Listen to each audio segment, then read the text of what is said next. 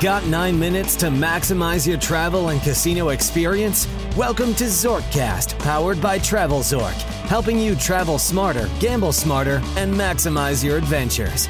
From airline miles and hotel points to living in the lap of luxury in a Las Vegas casino, you'll find all of the knowledge you need to travel in style, brought to you in nine minutes or less.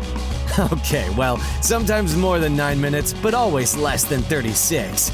Now, please welcome the hosts of Zorkcast, your friendly neighborhood American, Michael Mason Traeger, and everyone's favorite Brit, Steve White.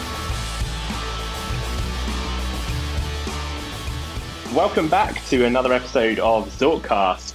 And for once, you're hearing me first. Michael has given me free reign to do the intro. This is where I can stop you telling any of your stories, right? So before Yeah. you even begin and you go completely off track. Exactly. That's it. You're just taking this thing over. You've just come in here and you're just, it's all you. I mean, that's it. I mean, you're just pushing me aside here and actually saving people probably five minutes of their life, which is nice. Although I think the ironic thing is you've already spoken more than me. Well, you didn't think it was going to really be that easy, right? But it's actually a lot of pressure. Anyway, we, we need to move on from this discussion because otherwise we're just going to spend three minutes talking about how much pressure it was to do the intro. But welcome back. Welcome back to another episode of Zorkcast. And today we're trying out something a little bit different, right? We're going to spend exactly nine minutes talking about something related to, well, in this case, Vegas. We're going to talk about a property and we're going to speak for nine minutes, no more, no less. Um, so this could be kind of pressure because we can have lots to say, but I'm starting to think, what about those properties perhaps we have less to say on and we're going to have to fill nine minutes of airtime?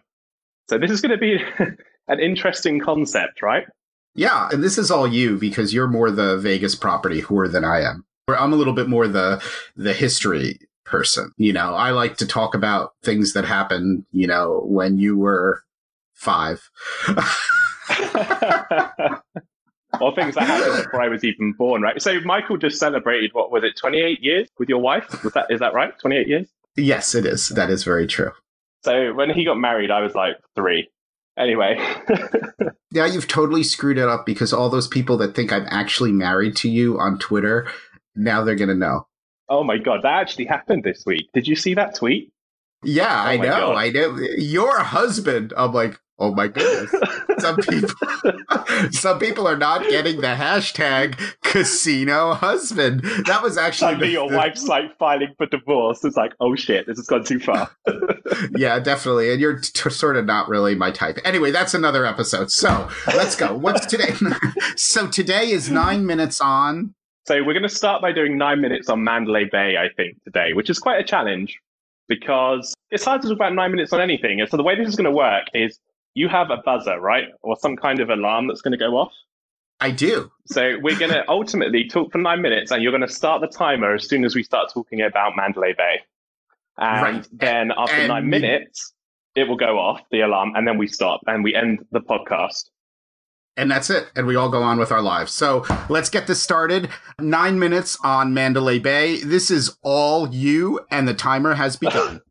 Okay, so one thing that I really like about Mandalay Bay is I think that it's great for having everything you could possibly need in one place. So if you are one of those people that goes to Vegas and you stay at one property, you tend to gamble there, you tend to eat there, you tend to go and see shows there, you drink there, you stay there.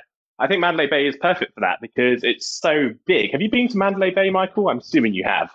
yes, I've been to Mandalay Bay. what? what? Mandalay Bay? Where's that? Yes, I have been. And actually, an interesting historical note is that uh, we had one of the, if not the top penthouse suites at what was formerly called the hotel, which I always love that name. Oh. Where where a taxi driver said, "Where are you going?" and I said, "I'm going. I'm going to a hotel."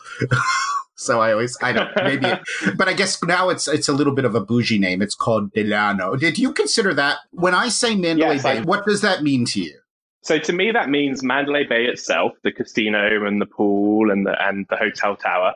But it also to me means uh, the Four Seasons as well, which is within Mandalay Bay, and the Delano as well, which is so I would count that. Yes, does that count for you too? I think it does. And I think bringing the Four Seasons into it is also an interesting mix. I actually happen to love this idea of hotels within hotels. And if you think about it, Vegas is the perfect market for hotels within hotels because the hotels are so large. So let's talk about your first time that you stayed at Mandalay Bay. How did that happen? Or how did you happen upon it? And what did you think about your accommodation and such? So I decided to give the Delano a shot because I really like, like you just mentioned, the concept of hotel within hotel. And I don't know if you, well, you have stayed there because you stayed there when it was the hotel, right? But it's kind of separate from Mandalay Bay itself, but it's attached. So you can easily get backwards and forwards to the casino. The corridor's really short, so you're not walking for hours to get to your room. You have, it's all suites. I had a, what was called a scenic suite there, which is really nice and has a really, really good view. So that's what attracted me, first of all, the opportunity to stay at the Delano. I had comps there, I'd never stayed there. And I like to try new things. I like to try out different locations. I'd never ever stayed the end of the strip. Some would say the disadvantage of Mandalay Bay is its location. I am one of those guys who stays in one place, kind of like I suggested at the start of this podcast, and I stay and play and eat and everything there. So uh, that didn't bother me too much. Also, great airport. Oh, views. Oh yes, Really good airport uh, views. So, if you're geeky and you like that part of it, you can get some really stellar, you know, airport runway views. And also the fact that it's so close to the airport, it almost seems like you could walk to the airport. The other fantastic thing about Mandalay Bay is if Mandalay Bay was center strip, it would be super busy, super expensive. It is that kind of resort. To me, Mandalay Bay is a luxurious resort. Okay, it's not five stars, for me, I put Mandalay Bay above Mirage, for example, in terms of the, the property itself. I don't know how you feel about that. That might be controversial to some people. Well, but, I. I, mean, I, I, think, have you ever had, I mean, I've done a pool cabana once at Mandalay Bay. Mm-hmm. And I thought it was really nice. I had a friend who hooked us up with all of that. And I thought it was a very chill environment. I'm going to say that, you know, there are a couple of elements of Mirage which are so amazingly classic that I'm probably going to have trouble agreeing with you on that. I think also partially because the Mirage has those amazing villas. And is that something that's replicated at Mandalay? Now, Mandalay has House of Blues, which is really cool. Yeah. And they've had some good, they used to have a really good burger place, I think, that was maybe there. I mean, it's been so many years. I gone to Vegas that these properties just sort of change like the hot venues at the properties. I mean, I do believe a lot of people always liked the pool at Mandalay Bay. The pool is fantastic it, at Mandalay Bay. It's really probably one of the top draws to that property. And you might think that means there's lots of kids, but I haven't found that when I've been there. I would say a downside to it is conventions. There's a lot of conventions. You've got the convention center there and such, people going there for conventions that's kind of a little bit of a negative, I would say. But at the same time, I think the property is quite well set up for that. They also have a topless pool too, right? They do. I would never know such a thing. Exists. That's another thing that gets a check mark for amenities. You see, it's it's always hard check mark for amenities. Well, now that I've found naked attraction, but never mind. That's another podcast, or maybe not. But but crazy British. It's on the list. It's on the list. What is Please, nobody uh, who's listening to this, do not Google naked attraction. It's not worth it. no, definitely isn't worth it. And so, what do you think about the room product? Now, Mandalay has refreshed quite a bit of their regular rooms. So let's just stick with Mandalay and not get into Four Seasons and Delano that much. What do you think about the room yes. product at Mandalay? Because you've been sort of like host, semi host loyal at Mandalay and you've been getting some nice suites at Mandalay. So what do you think overall? Like, are you happy with the room product? Is there anything that yes. stands out to you? To me, I think it's a really nice room. It's not full of tech. It's not got the terraces that perhaps you're going to get at somewhere like Cosmo but I think the room product is solid. It's nicely refurbished. It's, it's still in good quality. I haven't ever noticed any sort of wear and tear really at Mandalay Bay. I have a fantastic host there, so I'm, obviously I'm slightly biased. I never have had an issue getting a, a top suite there ever. Okay, well, that's cool. And I was so, so the, basically the room product is solid because we're running out of time, only two minutes left. so that's cool about the room product. What do you feel about that? How about the room service? Does the room service operate well? Do you find that that's pretty decent or not? Room service at Mandalay Bay is average. Let's be uh, to be honest with you. I would not rate the property based on room service. Now, casino vibe. Because this is huge. Casino vibe is Okay, huge. so- I mean, I don't know about you, but I there are certain casinos casino. I don't feel lucky in, which is a irrational kind of thing. But you're like, this is just not a place I really want to gamble. So casino vibe. No. What do you think? I love the casino. I think the layout is fantastic. It's big. It's well laid out. I never get lost there. It has a great selection of machines. The high limit room is good. It's not fantastic, but it's good enough. I love playing at the bar in Mandalay Bay, and I've always had a good vibe there in terms of winning. So I like the casino. I really like the casino. How about restaurants? Like a place to grab breakfast in the morning, a place to grab something at four o'clock in the morning after you've had way too much to drink. What's your thought there? Remember, only 45 seconds left.